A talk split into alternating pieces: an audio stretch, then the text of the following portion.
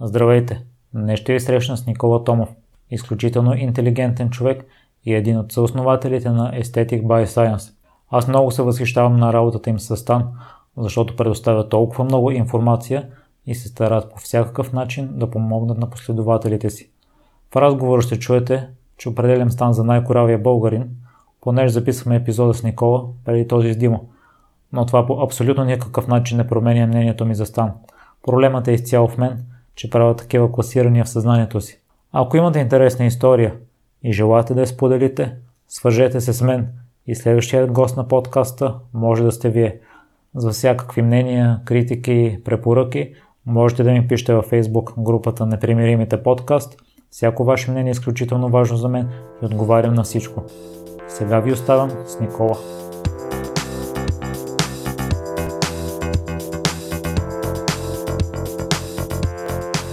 Здравей, Никола, и благодаря много за приятата покана. Здрасти, ран се съм тук, в парка. Преди да започна проекта, ако трябваше да избирам четирима човека, които да ми гостуват, това щях да бъдат Иво Иванов, Гергана Бронзова, ти и Стан, защото според мен това сте едни от най-ярките примери, които трябва да се разпространяват. И аз между другото ти казах на предишната ни среща, че в драфта все още ми стои имейла към Стан и теб, още преди да започне проекта. И благодаря много на Георги Ненов, който ни свързва и благодаря много и на теб, че се съгласи да участваш. Ти ако беше писал без Жорката, пак щяхме да го направим, защото най-малко си работи и с Стан. И, и знаеш, че ние сме супер готни хора, винаги сме отворени към такъв тип неща, така че и аз се радвам, че всъщност ни свърза някой, независимо дали е твой имейл или е, или е някой трети човек и че в крайна сметка записваме първата част, защото със сигурност ще, ще запиши с там подкаст. Надявам се, макар че едва ще мога да направя по-добър епизод от този на Георги. Аз съм описах, че този епизод трябва да се случи в училище. Стан за мен е най-коравия човек в България. така е. С най-големите ръки и най-коравия едновременно.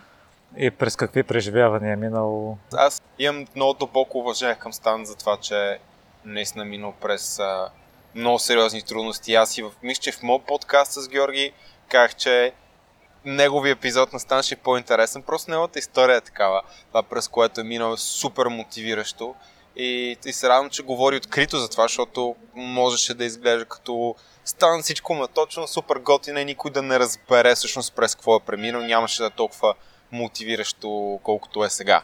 Нико, обикновено хората, които са живяли в чужбина, им задавам въпроса какво от културата там може да пренесем в България. Ти си следва в Холандия, да. така че какво от културата в Холандия може да пренесем тук?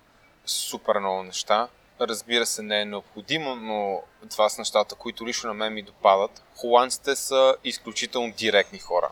Там няма, как кажа, няма лицемерие, няма social desirability bias, нали, това означава, че казваш това, което се очаква от тебе и от обществото очаква от тебе, не това, което мислиш там някой не те харесва, идва и ти казва супер много те харесва, ти си отвратителен човек, не искам да комуникирам с тебе, ти си ужасен и така нататък. Много директни са, понякога е грубо, може би е прекалено много даже, но лично аз оценявам това, защото вярвам, че ние трябва да сме по-директни един с други, да не се оплитаме в някакви излишни интриги, драми и така нататък. Това е едното, другото е тяхната изключително голям стремеж към технологически иновации тъй като смятам, че България е място, което всички знаем. Не е тайна, че IT сектор е много, много силен. Знам, че има много умни хора тук и защо всъщност не се занимаваме с това да направим основния продукт и износ на България. Високо интелектуален труд, който знам, че сме добри, имаме добра работна крака, която на всичкото отгоре не е и скъпо платена, ни дава огромно предимство. Реално холандците са изключително напредничеви в това отношение, нон-стоп експериментират с какво ли не. Мисля, че там направиха и първата магистра, в която аварийната лента всъщност може да зареже електрически автомобил чрез индукционно поле. Мисля, че нон-стоп мислят такива неща. И в интерес на истината всички много се възхваляват на, на Швейцария като изключително богата страна и вярват, че всъщност Швейцария е богата страна и една богата страна в света, защото имат банковата тайна заради банкерството, заради откраднати пари от Втората световна война, което няма общо с реалността. Най-големият износ на Швейцария са високотехнологични продукти, специално в фармацевтичния сектор. Всеки може да види, че двете най-големи фарма компании, които се занимават с изключително, изключително напренчеви формули, с Роши и Инновартис, които са с оборот годишно по 300 милиарда. Швейцария е страната с най-много Нобелови лауреати на глава от населението, мисля, и така нататък. Смисъл, че наистина това е, как кажа, има отличен пример, че това е нещо, което може да донесе изключително много ползи на общество. Смятам, че ние имаме невероятен шанс да развием един такъв потенциал заради силната култура и на математика, интереса към IT индустрията, клъстера, който се заформи тук и смятам, че това е нещо, което ние можем да вземем от тяхната култура, да направим България едно експериментално поле, да се дава и финансиране, и възможности, и облегчения на, от гледна точка на администрация и бизнес на младите хора, които искат да развият интересни технологични проекти в България, да ги реализират и да, и как кажа, да, да се развият в това нещо. Да, малко отговорите на въпроса. Да. Добре, чудесно. Никола, ти а, се появи в а, медиите в канала на Стан, но аз знам, че в началото не искаше да се снимаш. Не, не, не, не желаях. Когато започвахме реално с Стан, то, то се случи, ние сме разказали тази история, но ще я споделя отново, особено с хората, които за първ път а, чуват нашите имена, много спонтанно. Реално обща приятелка ни свърза, както и в това случай с подкаста, ни свързи, казва Никола, тук е на момче Станислав, той прави клипове в V-Box. Аз въобще V-Box не съм го отварял даже си. в живота си камо ли пък да търся стан вътре или фитнес информация. И аз тогава карах един курс и той имаше намерение да също да го изкара, в последствие го направи. И каза, може да му обясниш просто за какво става въпрос. Заговорихме се и кликнахме. Просто това е... Няма как да се обясни това, това нещо. Просто срещаш човека, с който автоматично знаете, че нещо ще се случи между вас от гледна точка, нали, може да е, да е романтичен партньор с приятелката ми по същия начин. Просто знаехме, че ще има нещо. Така и с, и с Тан, като, като хора, които споделят една и съща страст към научно обоснования фитнес, се заговорихме и общото не мога да съм сигурен, но и, или в първите няколко часа, или на втория, третия ден, в който вече се познавахме, си мислехме име за сайта. Смисля, че натурално се случиха тези неща. Да се върна обратно на въпрос, ти, ти, ти ме попита а, защо съм искал да се появя пред камера малко или много. И реално отговора може би се крие в това, че тогава бях такъв период, който бях малко по, по-интровертно настроен. Аз ам, може би като всеки човек съм преминал през различни периоди, но може би това се дължи повече, особено в ретроспекция, ако мога да кажа, на импостър синдрома. Тогава си мислеха, бе, чак малко, кой съм аз. А, нали, по-низкото самочувствие и самоувереност. Сега вече по-късно, след като сме го правили доста време и сме работили с супер много хора и сме предоставили много, много добри резултати, вече нямаме това чувство на, на импостър синдром Знам, че знаем още по-малко от преди, защото на стоп обогатяваме знанията си, но със сигурност го, го няма това нещо и съответно може би едно от най- най-полезните неща, които ми донесе този канал е способността да, че ми даде способността да говоря пред хора без да се притеснявам. Аз умирах от страх в университета, беше един от най-големите ужаси, не само за мен, всички останали да говорят пред хора. И аз се насилвах в университета, винаги аз съм този, който ще презентира и спомня как, когато съм чакал да презентирам на моята група презентацията, винаги потит ми се ръцете, треперя вече, сменям 8 цвята на лицето. В момента, в който почва да говоря, всичко приключва. След първата минута, минали първата минута, вече нямам проблем, говоря, всички после казват, браво, супер добре се прави, дори аз да не съм доволен. Но този огромен страх да го превъзмогна ми отне доста време и в крайна сметка дори ме инвестира на, на нашите семинари, които сме говорили пред по 150 човека и, и на двата семинара с Мари Томич и веднъж на форум Дълголетие, когато имаше може би 300 човека в залата и се чувствах много, много комфортно да говоря за, за каквото и да е. Това беше и, и след 400 клипа би трябвало да е така. Каква беше причината, поради която реши да започнеш и ти да участваш в клиповете? Ами, много силно исках да помогна на хората да повтарят тези грешки, които аз съм правил. И с Тани двамата работехме, имахме си фултайм работа и освен това развивахме и това и балансирахме и, и личните си отношения с нашите половинки. И съответно не може да оставя само него да е единственото лице, защото просто ще да му дойде прекалено много. А и в крайна сметка осъзнах, че това е ще е доста изграждащо и за моя характер и ще ме науча някои много важни неща. И съм благодарен, че го направих в интерес на истията, защото сега, както казах, най-накрая нямам този страх да говоря пред хора. Ако не беше ти и посланието нямаше да е толкова красноречиво и ясно. Естествено, когато има две имена за един проект и едното име, да кажем, не, е, е тотална мистерия, не излиза, не се показва, това не говори много добре.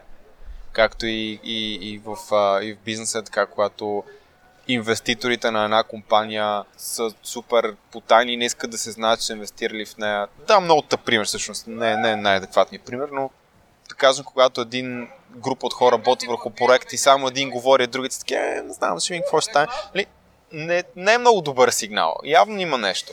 И може да е притеснение, както било в моят случай, но може и просто да е да липсата на вяра в този проект. Не, между другото, при мен беше обратния случай, защото като тренирах при вас, исках а, ти да ме тренираш, защото си мислих, че си по-напреднал там, защото беше минавал курса, за който говореше. Да. А така че има и обратната страна. Така е, но, но реално най-интересното е, че един курс не дава абсолютно никаква предина на никого. Аз съм сигурен, че има хора, които са минали нула курса и са по-знаещи от много, много, много други хора. Има примери в реалния живот. А, мисля, че министър-председател на Швеция, мисля, че няма висше образование дори. Не съм сигурен коя страна беше, но мисля, че някой от скандинавските. Какво значение има всъщност откъде е почва човек? И ние си говорихме с тебе точно преди да започне подкаста, че в момента слушам отново книгата Мастери и, и в нея именно това се, се споделят историите на изключително много майстори в историята, които се занимават с танци, изкуства, физика, математика, каквато и да е дейност и това, което ги обеднява всъщност не е това колко са акредитирани, а колко продължително и интензивно се фокусират върху определен проблем. Така че реално един сертификат не е кой знае какво. А в началото чувствахте ли се малко като ловци на митове? Защото едва ли не всички общо прияти принципи ги опровергавах. Да, определено и не бих казал, че естествено това е, е бил най-правилният подход, тъй като ние тогава и, и в а, самия факт, че сме се занимавали от сравнително скоро, нали, 5 години не са малко, но за мен са изключително малко само за тази теория, идва и някаква наивност. Мисля, че ние не сме комуникирали достатъчно с другите. За първ път всъщност писахме статии, нямахме идея как да комуникираме с хората. И естествено, нашият език е бил малко по-дефинитивен, малко по, по как кажа, дори агресивен, може да се каже, прекалено абсолютни резултати нали, сме представили което естествено не трябва да е така, ако искаш да, да спечелиш по-голяма група от хора, защото никой не обича да дойде да се появи някой и каже, ей, знаеш ли, всичко, което си вярва е лъжа. Което естествено не е най-приятното нещо за всеки, докато може да се поднесе информацията по много по-премерен начин и всъщност когато покажеш на даден човек, че ти разбираш откъде той идва, разбираш какво се е сблъсва, разбираш защо вярва в това и му кажеш, окей, това просто може да не е така, замисля ли се за това, шансът той да възприеме твоята гледна точка е по-голям, отколкото да отидеш при някой и кажеш ти си супер тъп, защото вярваш глупости. Та, това може да би една, една така, не бих казал грешка в никакъв случай, но нещо, което е било възможно да, да подходим по различен начин към него. Ако трябва да избираме един въпрос, който да ти задам, ще е следващия. Откъде си взел шапката с шарките на далматинци? не, шегувам се. Е, да. а, просто много ми харесва. А, та, аз се интересувам а, от хранене и от различните режими. Понеже вие работите с научно обоснована информация, различните книги или клипове или стати, които съм чел за различните видове диети, кои са здравословни и кои не, винаги скарват а, научни факти. Да, по какъв начин а, да се доверим на тях? Това е изключително интересен и, и комплексен въпрос, тъй като има много променливи, които му влияят. Но първо искам да ти кажа, че шапката взех от 54 Street. Българска компания е по никакъв начин не ме спонсорят, но са готини и, и ги подкрепям. Определено кефът. Но първо е така, всеки предоставя научни данни, но не всеки, който, който е читател, си прави труда всъщност да чете тези научни данни и да, и да види дали авторът, цитирайки определена статия, всъщност е цитирал нещо, което подкрепя неговата теза, защото много пъти това не е така. Или самото проучване има огромни лимитации, защото може да видим нещо от сорта на аспартамът причинява рак и отваряме проучването и виждаме, че всъщност дори не е върху хора, е върху плъхове, които плъхове са от такава разновидност, че така или иначе много често заболяват от рак и че им се дават изключително нереалистични дози, които са в стотици хиляди пъти повече от това, което нормален човек би консумирал. Не казвам в случая, че това е така, просто давам пример с нещо, което всички ни е страх и, и ние се доверяме и на авторитета, което също е още един фактор, authority bias, но а, така има тенденцията са чери пикват доста поручвания, което означава да се подбират специфично такива сведения, които подкрепят личната точка на, на авторичното му убеждение. И ние с Тан винаги сме се стремяли да бъдем възможно обективни, но аз мисля, че всеки знае или трябва да очаква, че това е в някаква степен невъзможно. Всички имаме определени вярвания, никой не може да е абсолютно на 100% обективен, но правим най-доброто, което можем да четем и литературата, която е в противоречие с нашите вярвания и всъщност да си изградим мнение на база на цялостната литература, не на това, което ние сме чели. И много хора, аз обичам много, когато някой ми каже, насякъде където чета, пише, че захарта е, е супер вредна. И аз съм казал, какво правиш статите, които пише, че захарта не е вредна. Ми не ги чета, защото са тъпи. Те такъв добре и се разбираш и къде е проблема в случая. Отново не казвам, че едното е вредно или, или невредно. Няма никакво значение, просто човек трябва да се интересува винаги от другата гледна точка. И най-вече, когато говорим за диети, е много важно и за спорт като цяло, за човешки организъм като цяло, много важно да има предвид, че има толкова много фактори, които могат да окажат влияние, че да определим един причинител за всички проблеми е много семпо, много, как да кажа, много грешно, фундаментално просто. Крайна сметка, не само това, което приеме като храна е важно, важно е как спим, това е нашата околна среда, дали сме подложени на стрес, в някаква степен нашето ментално здраве. Всички тези неща могат да имат интеракция с нашата диета. И човек може да има перфектна диета по всички стандарти и критерии, но в същото време да е ментално болен и да е супер нещастен и да мрази тялото си.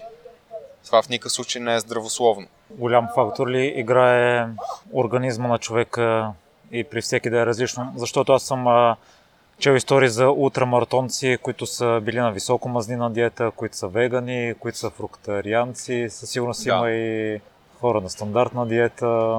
Естествено. Първо, много е важно всеки да запомни, че човешки организъм е доста адаптивен. В някаква степен ние затова сме оцеляли толкова хиляди години. Ако всички трябваше да, да ядем на 3 часа определени порции с определено съотношение въглехидрати, мазни и протеин, нямаше да съществуваме просто. След първия ледников период или кофти лято в миналото, всички хора по света ще да умрат. Така че ние сме много адаптивни и лимитите, които тези ултрамаратонци примерно демонстрират, показват обаче доста голямо ниво на индивидуалност. В смисъл, че ти виждаш 10 ултрамаратонца, които са кето адаптирани, но не четеш за 10 000, които са опитали и въобще не, се, не им се е получил. Винаги има индивидуален компонент, тъй като ние сме много еднакви, но в същото време имаме и доста различия. Всеки може да притежава различни мутации на различни гени, различни пермутации на различни гени, които съответно да определят дали нещо може да е полезно или вредно за теб. Наобщо казано и дали работи добре за теб или не работи добре за теб. Един от по-популярните изследвани примери, защото тук вече минаваме в а, сферата на епигенетиката, епигеномиката, които въобще не съм експерт по тях, така че дори може да съм, съм побъркал малко на именованията. Но един от най-следните примери е всъщност ам, гените, които са отговорни за метаболизирането на кофеина. И това, което всъщност знаем от вече доста валидирани поручвания, че има хора, които метаболизират изключително бързо кофеин. Това са хората, които могат да пият по 5-6-7 кафета на ден, спът си спокойно, нямат никакви проблеми. И хората, които го метаболизират много бавно и пият едно кафе, цял ден им е разтоптяно сърцето, не могат да спят и 80% от хората се намираме в средата, една-две чаши кафе са окей, okay, когато прекалим вече може да е, да е проблем за нашия сън. И отново тук виждаме ефекта не само върху нещо като съня, то е изключително важно, но и това, което а, проучванията откриват, като не, не искам да, да приемат всички хора това, което казвам, като чиста монета. Това са спомени от неща, които съм чел, не, не, не мога да твърдя, а, че са абсолютно верни. Е, че примерно ако някой метаболизира кофеин бавно, е установена негативна връзка с а, консумацията на кофеин и риска от сърдечно-съдови болести. Тоест за някой, който има тази мутация, бавно метаболизира кофеина, може да е вредно да пие кафе. Нали, особено повече от едно ден. А за хората, които свръхметаболизират кафето свръхбързо, пък всъщност може да е полезно да пият по 2-3 чаши кафе на ден. И тук имаме огромно ниво на, на индивидуалност, тъй като Въобще дори не говоря за едните 80%, за които между една и три чаши на ден е някакъв баланс, който трябва да, да се установи, кое е най-добре от гледна точка на сън, на лайфстайл и така нататък. Та, та, да, смисля, че когато включим и това, има много гени, които са отговорни за много генетични фактори, по-скоро, които, са, които предразполагат човек към натрупване на излишни мъзни, към метаболизъм на въглехидрати или метаболизъм на протеини, метаболизъм на мъзни, така че не можем дефинитивно да кажем е, това е единствената диета и всички трябва да ядете е така и който не яде така е супер тъп и, и прави грешно. Защото просто човешки организъм не е толкова прост, колкото ни се иска. И те първа се навлиза в, ам, в този тип а, дори персонализирана медицина, в която се гледат наистина на индивидуално ниво, да кажем как да се третира определена болест като рак и, и с генетични фактори. Там много интересно, също може да си говорим и за това. Но да, навлизам в много интересни времена. Аз малко се, може би се отдалечих от, от това въпрос, но ми се стори по- като интересна посока, която ще допълни.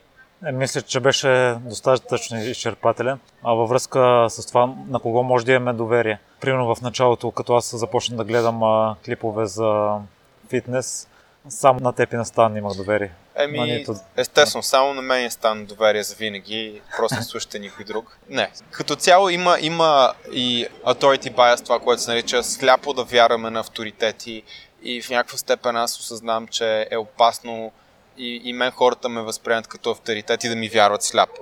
И всъщност много харесвам, че аз когато отговарям на въпроси в Инстаграм, има някои от нашите последователи, които аз знам, че са хард фенове и пишат, абе, всъщност тук това не е ли обратно това, което ти казваш. И аз казвам не и наскоро имаше едно момче, аз бях написал, някой беше питал за, а, за тревата, за това как а, влияе върху живота ни, върху фитнеса, абал. И казвам, нали, от тревата при хронична употреба, което в случай означава прекалена употреба ежедневна, се затъпява. И той, не, това въобще не е така. И аз му казвам, виж поручването и той каза, не, не, ти ми ги дай. И че той изиска от мен, въпреки че ми е фен и че по принцип ме слуша, че аз съм авторитет, той ми каза, не, дай ми източниците, искам да прочета Никола, потвърди си думите. И това е много яко, защото аз след това влезнах, показах му и той каза, окей, трябва да прочета явно повече. Та, ние имаме склонността сляпо да вярваме на авторитети, всеки един от нас. Всички тези байси, които имаме, са, съществуват с причина тя да улесни нашия живот и съответно на кой можем да вярваме? Ами на себе си, най-вече, на собственото си критично мислене, след като го развием е, и смятам, че това е от изключително важно всеки човек да може да го направи. И не бих искал да давам имена или конкретни примери, дори не е задължително хората вярват и, и на мен. Аз имам свое разбиране, аз съм чел достатъчно, изнесъл съм своите аргументи и отдавна вече с Тани не влизаме в полемики или в спор в интернет, защото просто осъзнахме, че не е нашата кауза и не е нещо, с което ние бихме искали да се занимаваме. Държим да сме абсолютно, абсолютно прави на всяка цена. Аз съм чувал, ако се захванеш с нещо ново, има различни източници, хората съветват, избираш си едно и действаш по него. Ами, да, в някаква степен, в някаква степен това е така, но ако попаднеш на много грешни източники и случайно решиш да му се довериш, имаш много анекдоти или други примери, че това е грешно, може би не е най-добрата идея, така че отново не е, не е най-правилният подход и всъщност там, тук ще те да споделя за още една книга Essentialism, която смятам, че е много важна. Всъщност, пътя и метода на есенциалиста не е да, да види три опции и да избере една, а да види 300 и да избере една от тях. Всъщност, даже това не е точен пример. Не есенциалистите поемат по един-два пътя, нали? опитват се да смесят една-две диети, а някой, който е есенциалист, ще разгледа всички възможни диети, ще претегли техните позитивни и негативни страни и ще си избере една, която съответства с него и която най-много му, как кажа, допада на вижданията, колкото и, и смешно да звучи, буквално това се случва.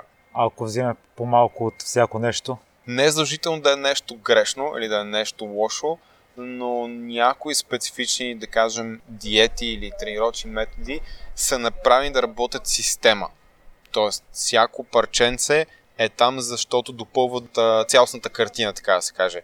И ако вземем различни чаркове от различни картини, се опитаме да ги сложим заедно в нещо, което трябва да работи за нас, просто може да не работи за нас толкова добре.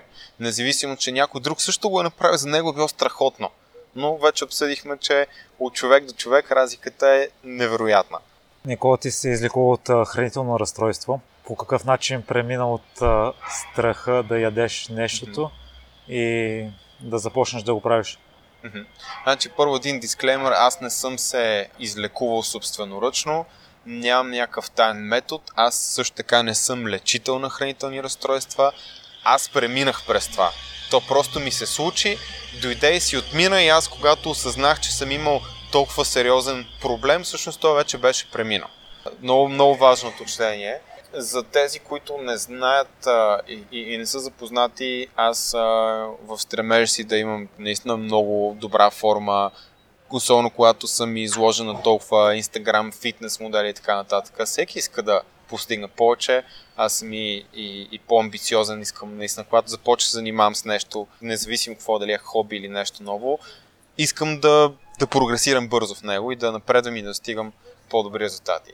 Та в стремежа си реших, че трябва да започна да се храня по-здравословно, нищо, че диетата ми в интересен си да беше доста добра и започнах да изпадам в много крайности, да изключвам изключително много неща, отново взимайки късчета и парченца от хиляди хора, защото всеки си има собствена война. За един въглехидратите инсулина са вредни, за другия не трябва да се яде фруктоза, съответно плодовете сал, за третия не трябва да се готви месото на висока температура, защото се случва хикс, y z, за четвъртия не трябва да се яде сол.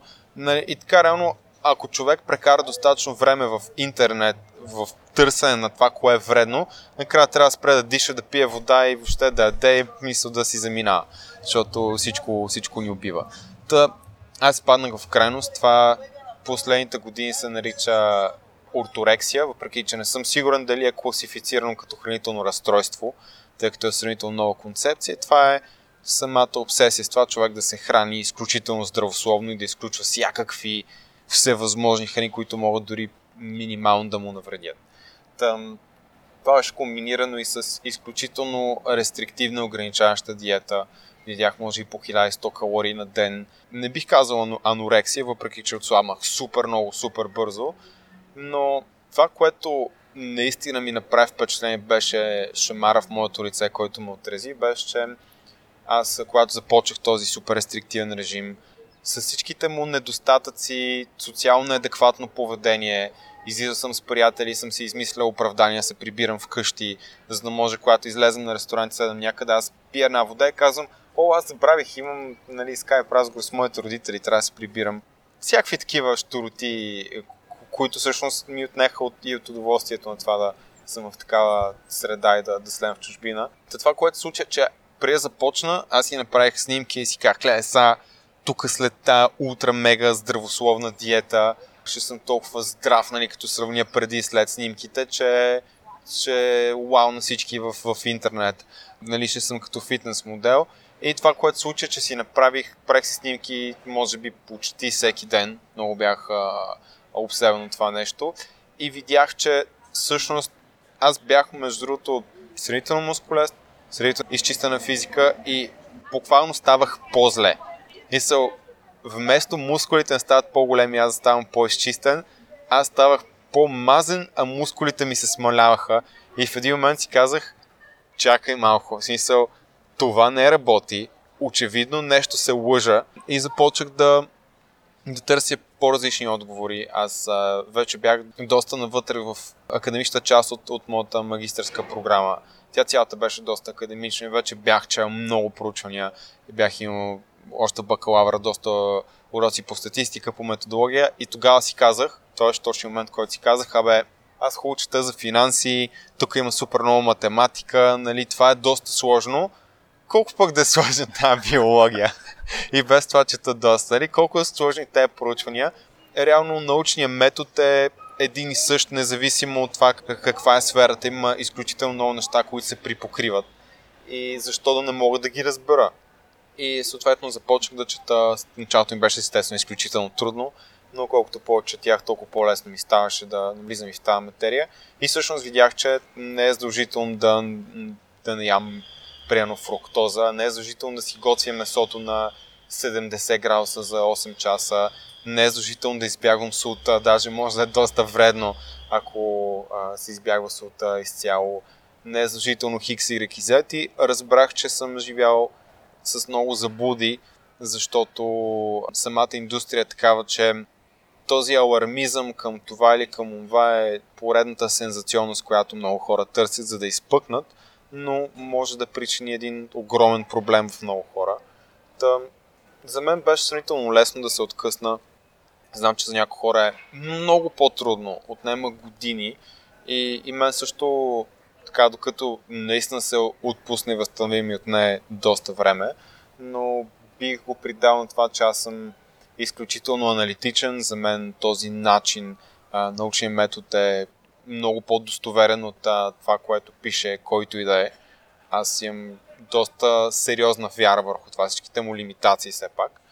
И много лесно се убеждавам от данни, когато са солидни. И това беше момент, в който си казах, окей, не, не ме интересува какво ми говори този човек или този авторитет, независимо, че е супер здрав и нацепен и голям, защото научните данни очевидно доказват нещо различно.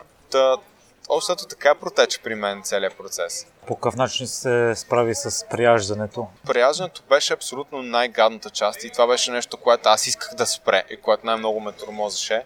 Аз дори бях забравил за това, но сега, като спомена ти, всъщност ще разкажа и на, и на твоите слушатели.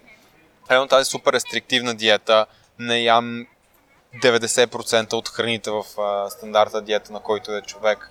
Супер рестриктивно, много малко калории не е дългосрочна стратегия. Това е абсолютно нереалистично. Няма как да се спазва за дълъг период от време.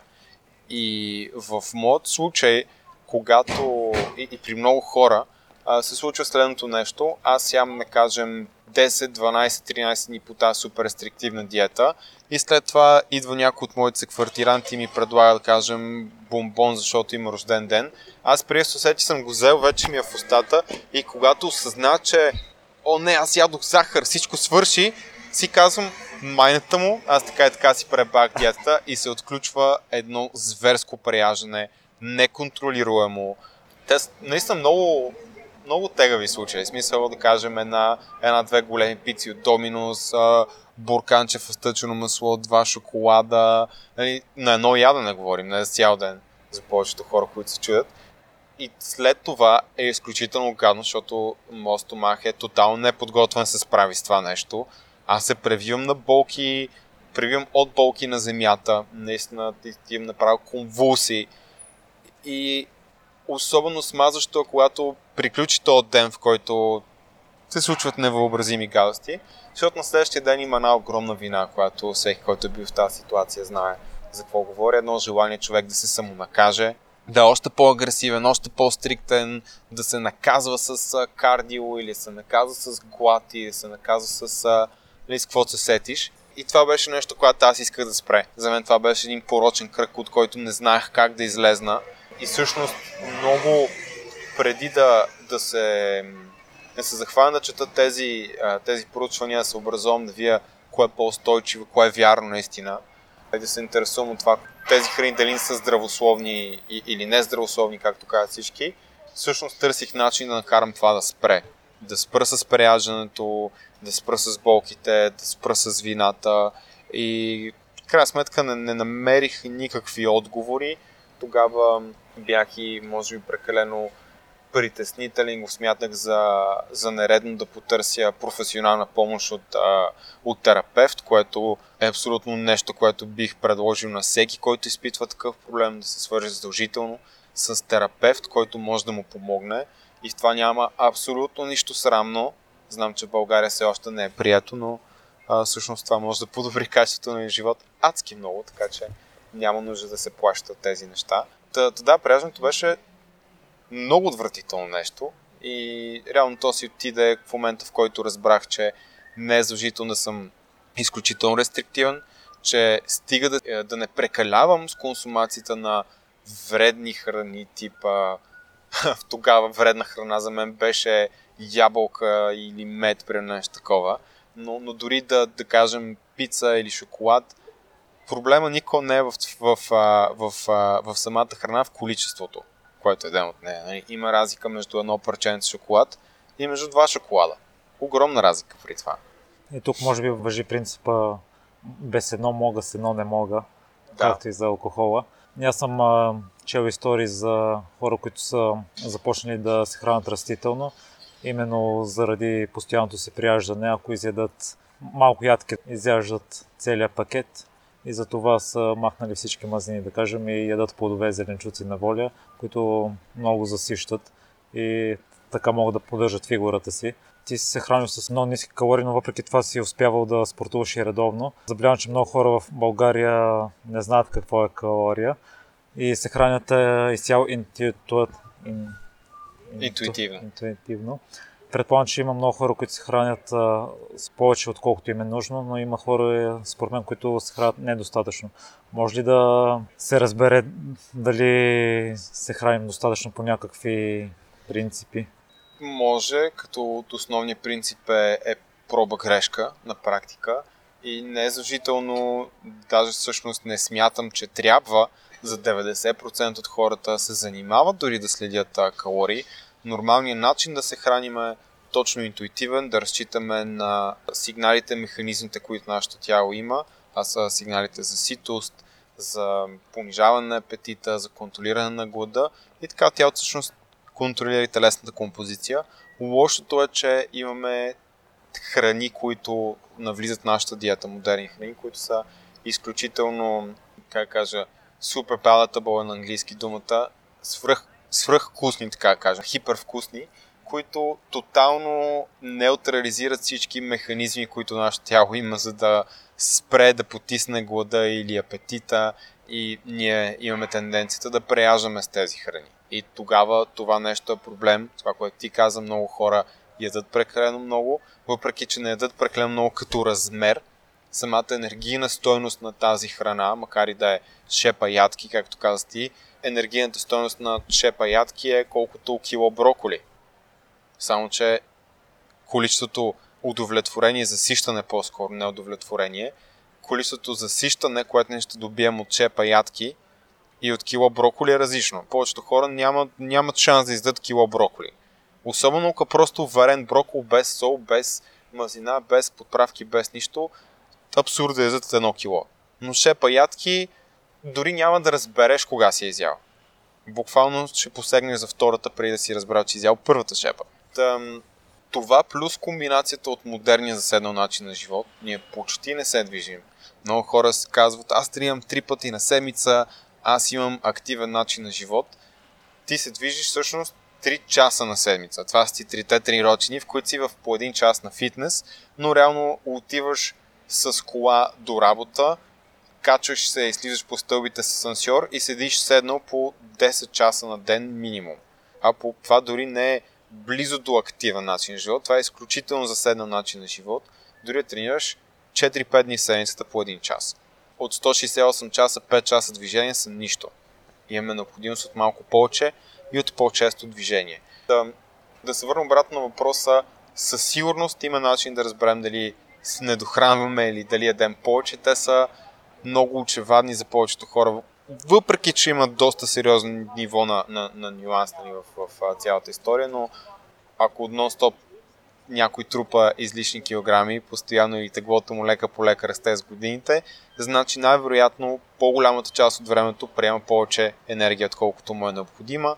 Ако някой е супер слаб и не може всъщност да увеличи своето лично тегло или има изключително голям енергоразход, т.е. е от този тип суперактивни хора. Аз имам един приятел, който а, кара колело по 2-3 часа на ден, за да се придвижва.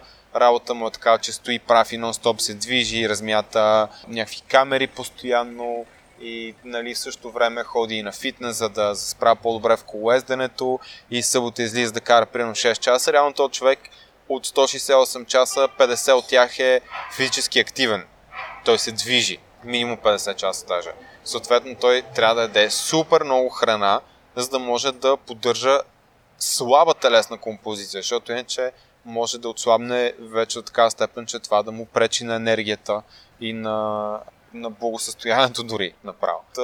Това е друг пример екстремен, но генерално, ако ви е трудно да покачате своето лично тегло, най-вероятно не ядете достатъчно енергия отново, не количество и обем на храната.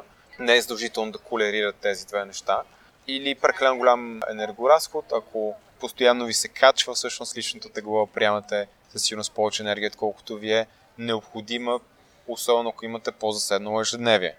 Аз а, не си смятам калориите, но имам представа горе-долу от калоричността на храната и дори да увеличавам, да намалям общо взето си стои на едни и същи килограми.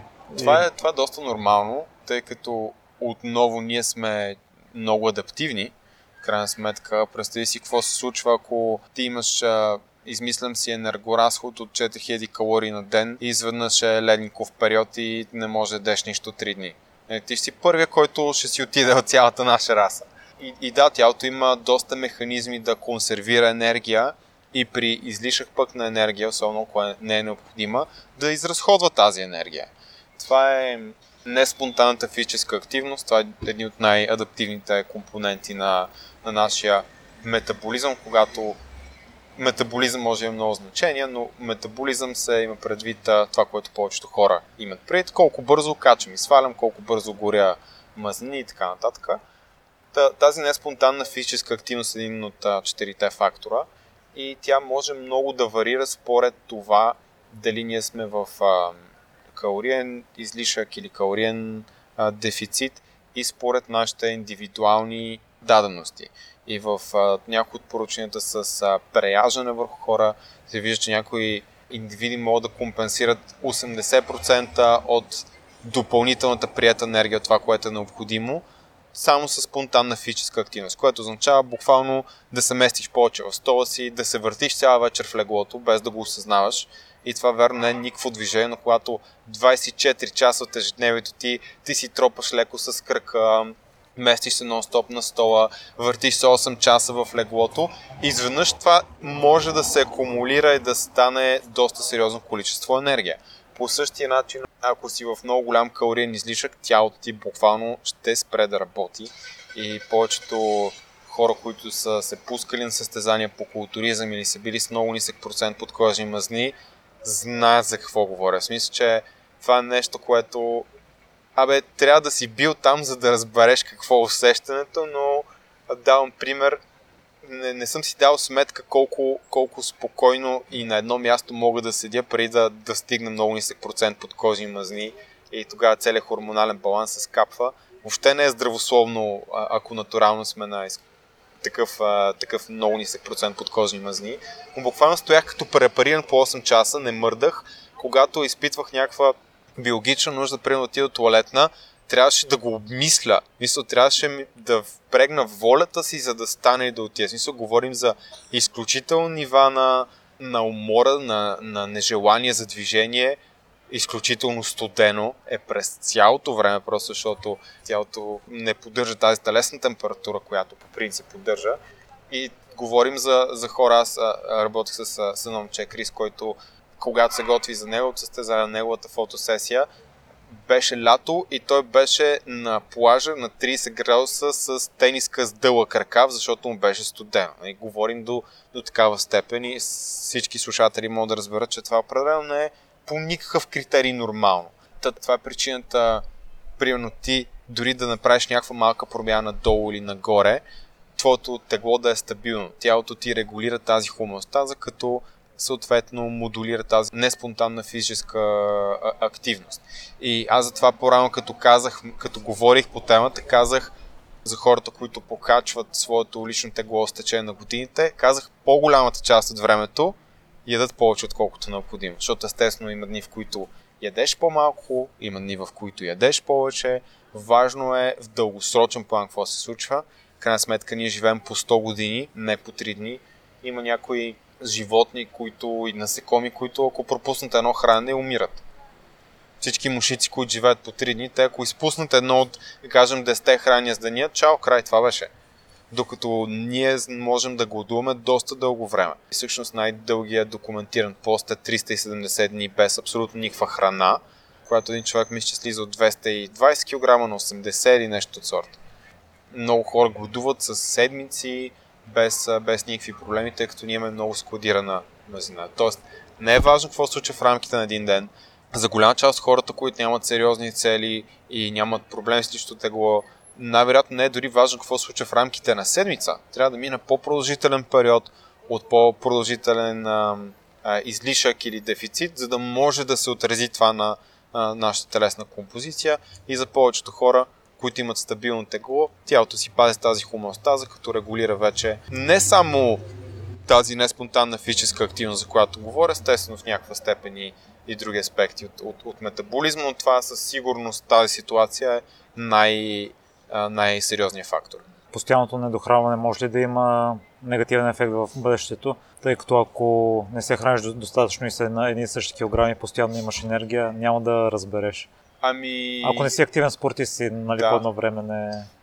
Може ли да повториш въпрос, защото не съм сигурен, че го разбрах напълно? Да кажем, някакъв мъж, ако приема 800 калории и се храни само с месо и зеленчуци, но има енергия да си вържи ежедневните работи. Ами, това е малко... Виж, това е много добър експеримент, мисловен, който може сега да разнищим с тебе. Възможно ли е някой да е на 800 калории, да има супер енергия и всичко да му е точно и, и, и да няма проблеми. И ако той се чувства супер добре и няма проблеми и си минава годишните прегледи, хормонално е добре, има абсолютно всякаква, от всяка гледна точка е изряден, тогава проблем ли е и малко ли с тези калории?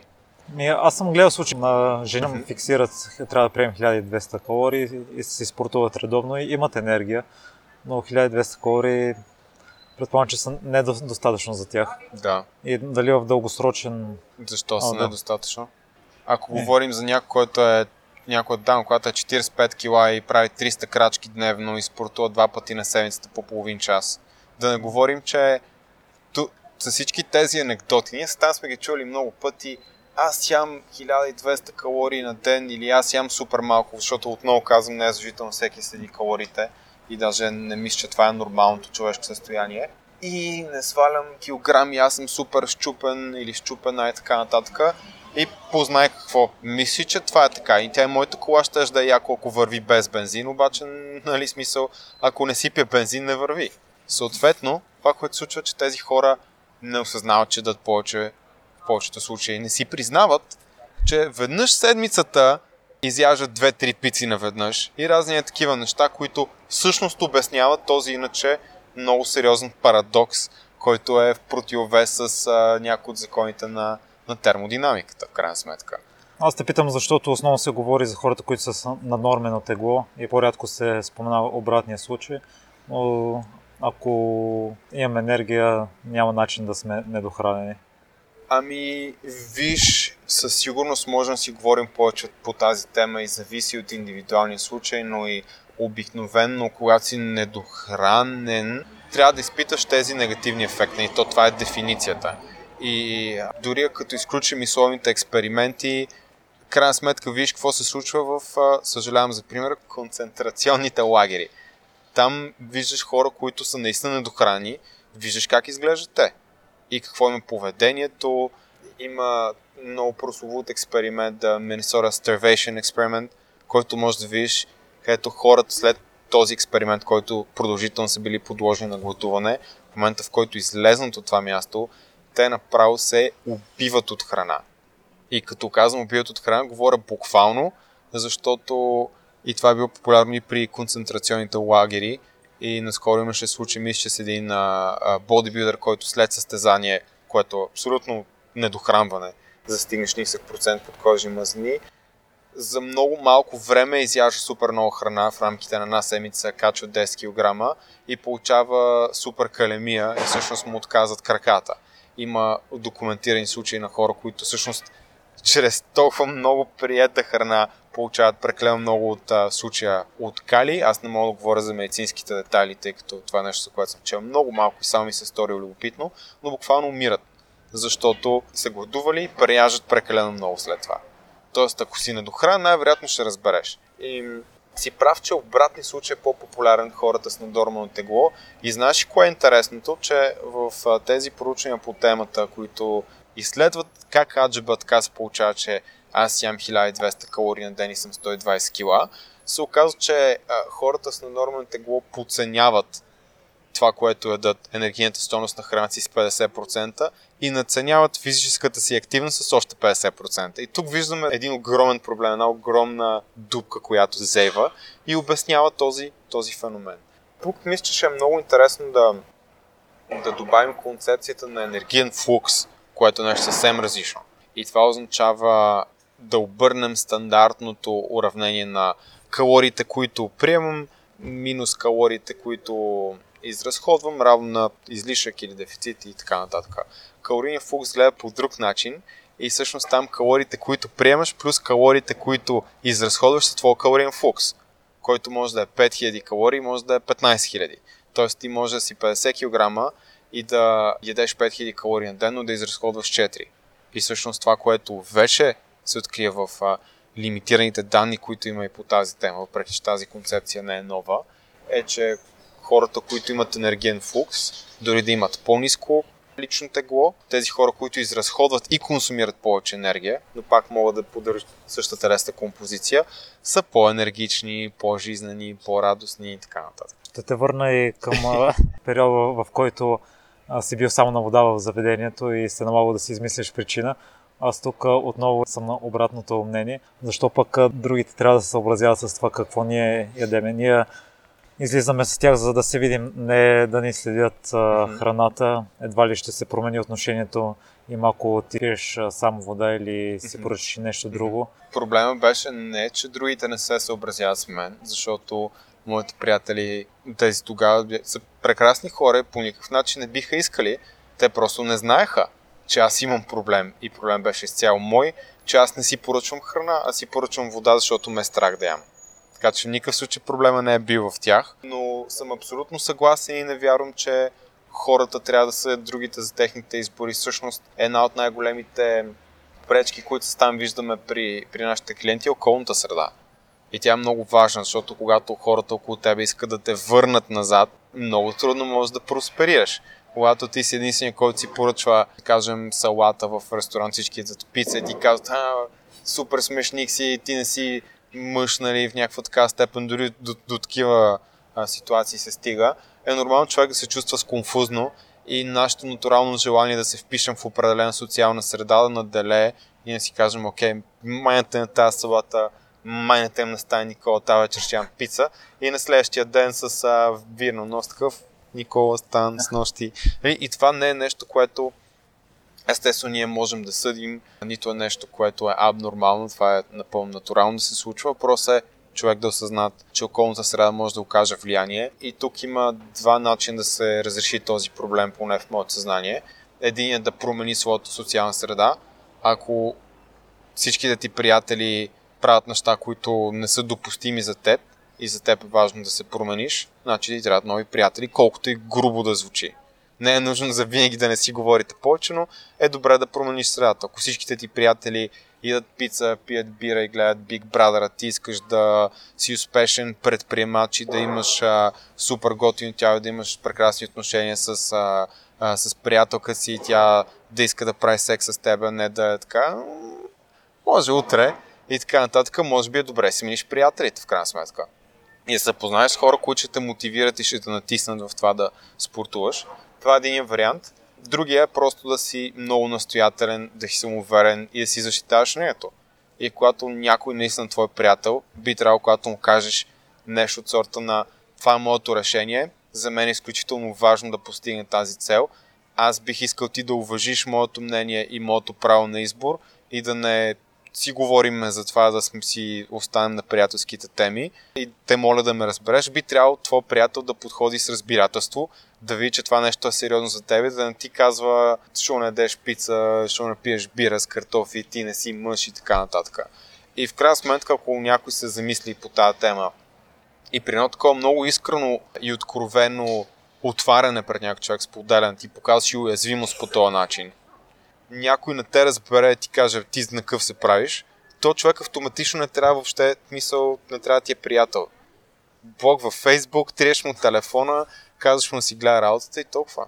Аз с а, моите познати, с които излизам, а, те знаят, че обикновено си поръчвам нищо и са свикнали с това, не повдигат въпроса напълно окей за тях и за мен да отидем в ресторант да си поръчват каквото искат. Аз си вземам само вода, но основно на семейни избирки, понеже аз отново съм само на вода. А една трета от разговорите преминават защо не, не съм си поръчвал нищо. Като идеята на виждането не е това да коментираме дали аз ще ям или не, а идеята да се видим.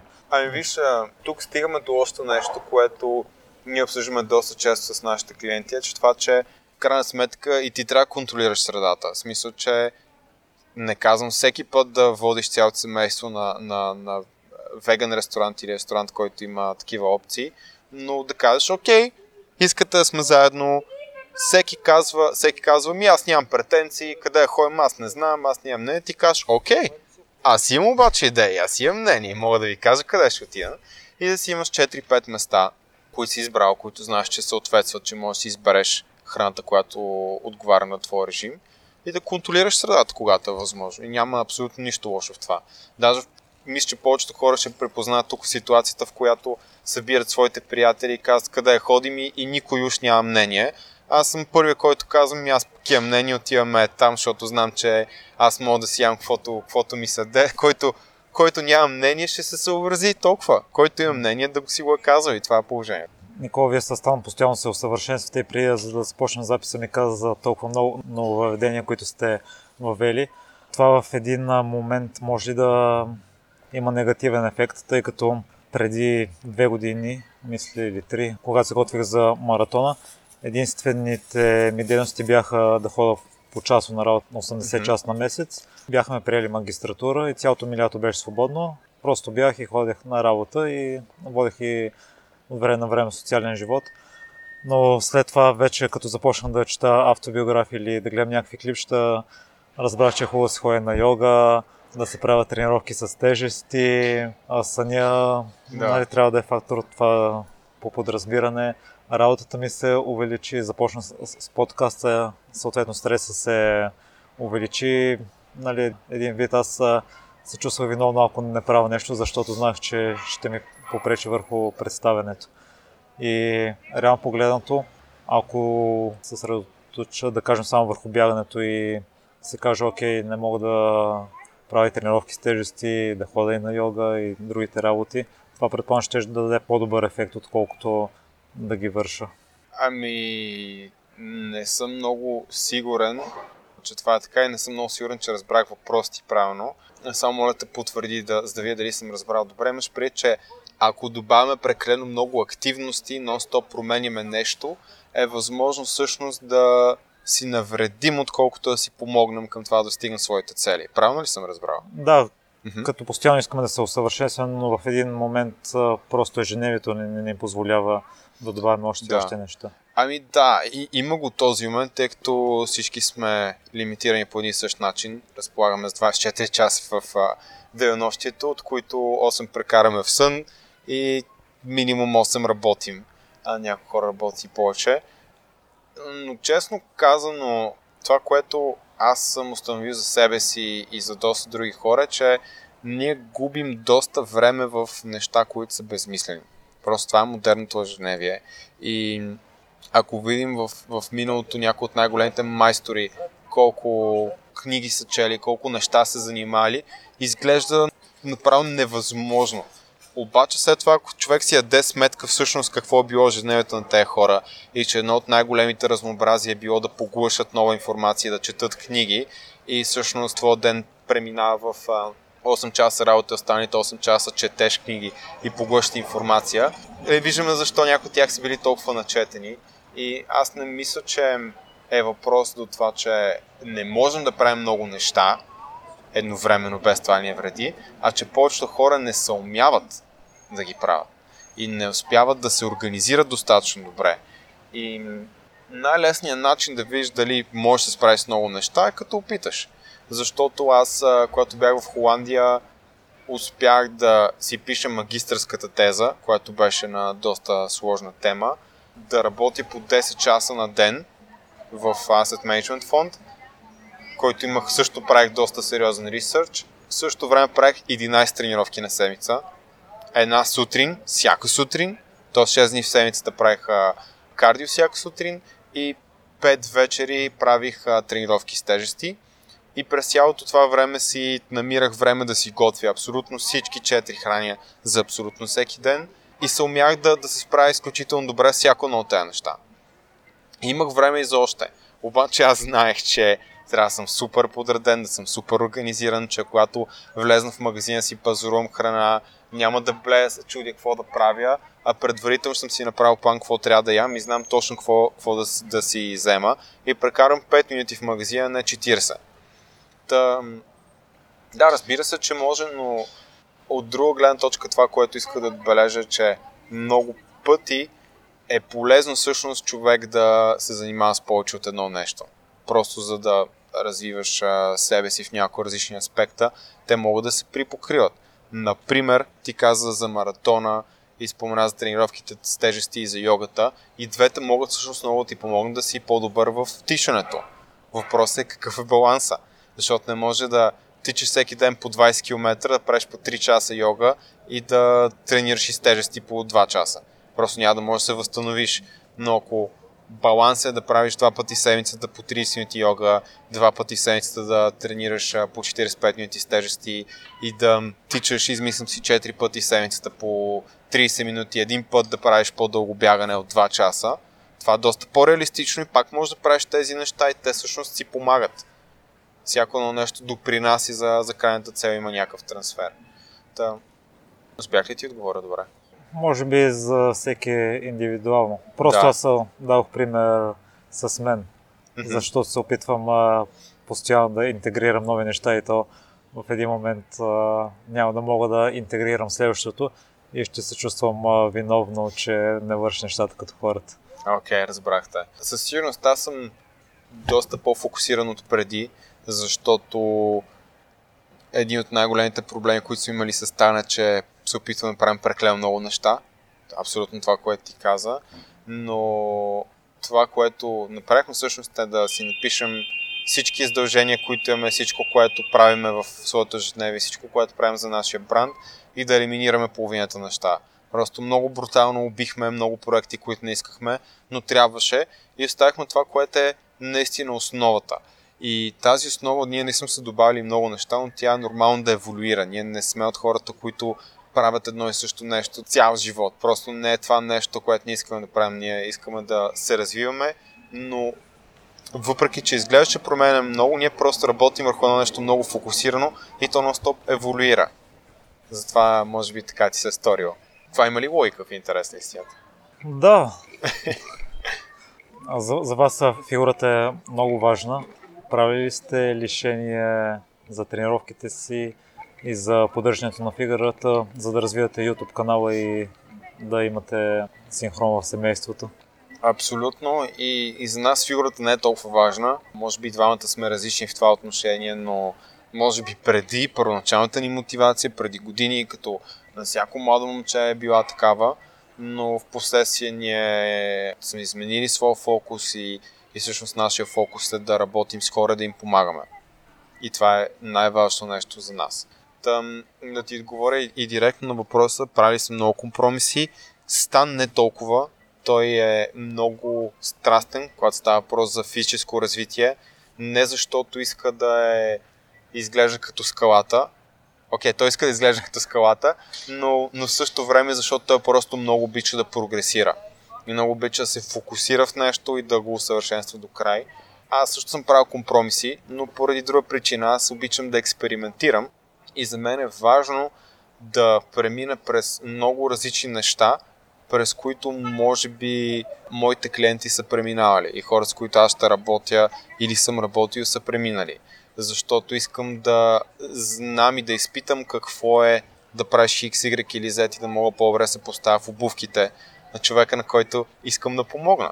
И аз със сигурност съм губил време от развитието на своята физика, това, че съм решил да се занимавам с трибой за известно време и държах кила за категория около 10 месеца, които бяха много ниски за моя ръст. Да експериментирам с различни похвати, които някои работят, други не толкова много, не, говорят лично за мен.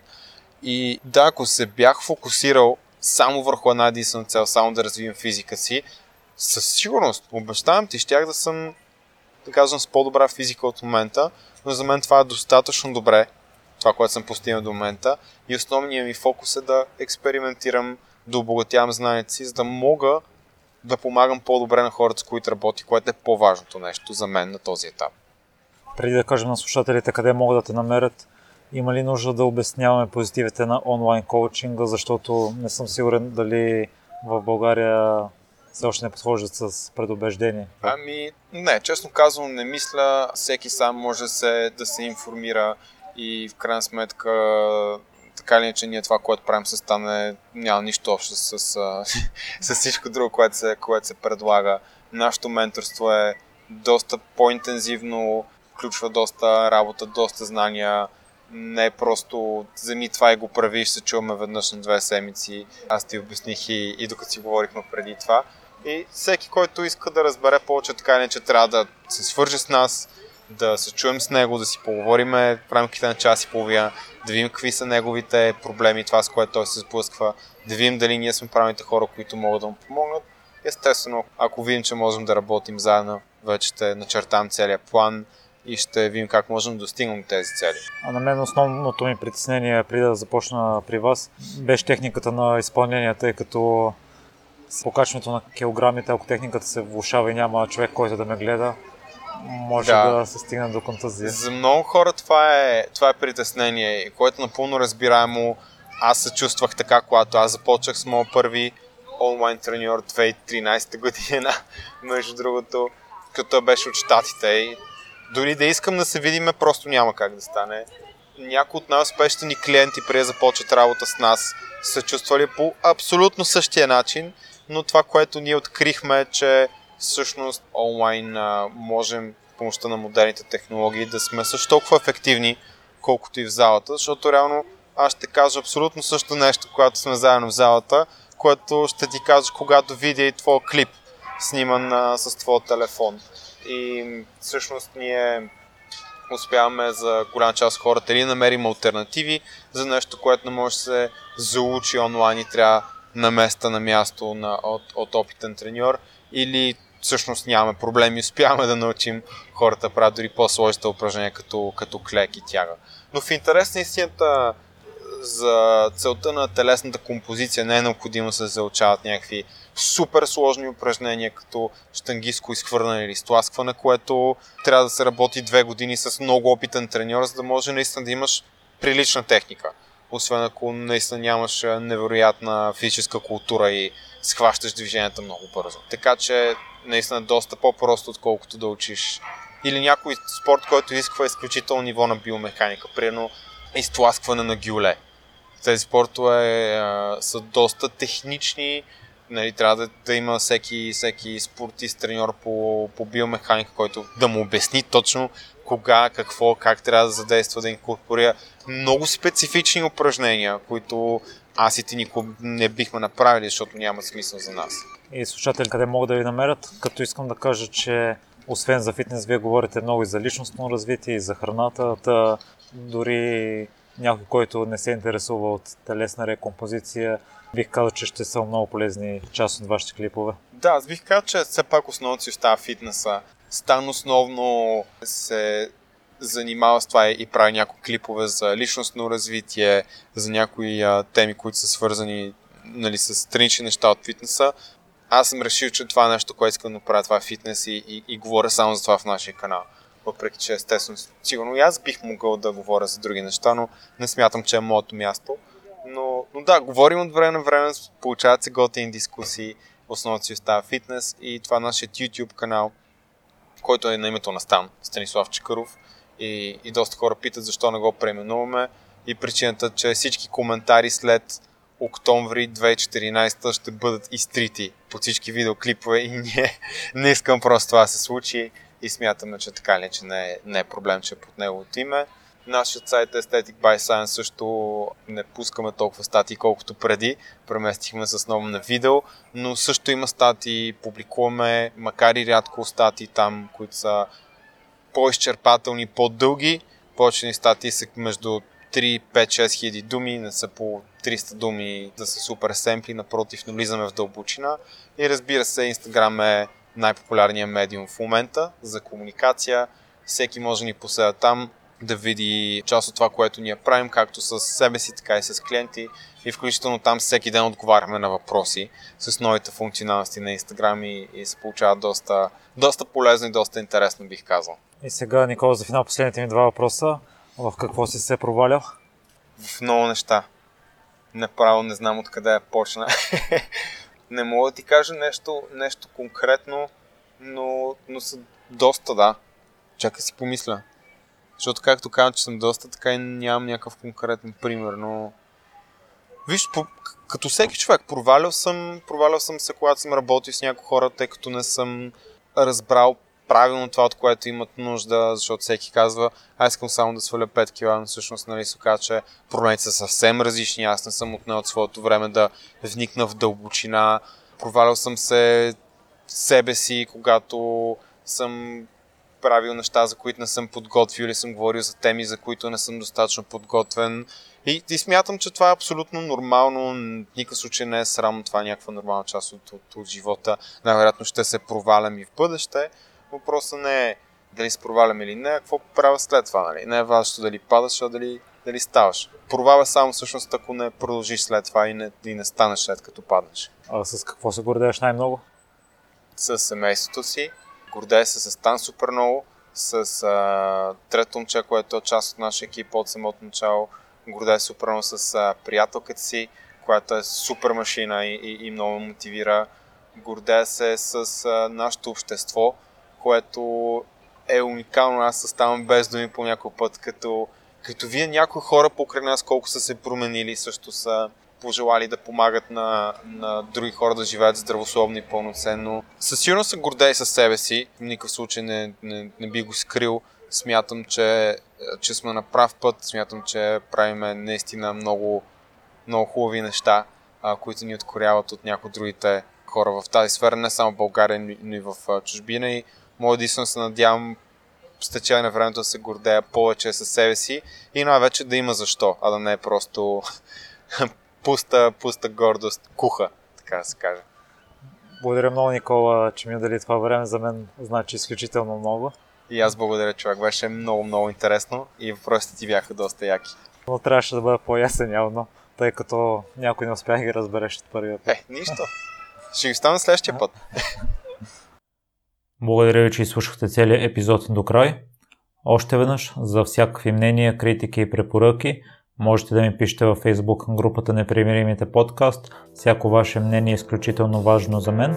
Лек и успешен ден!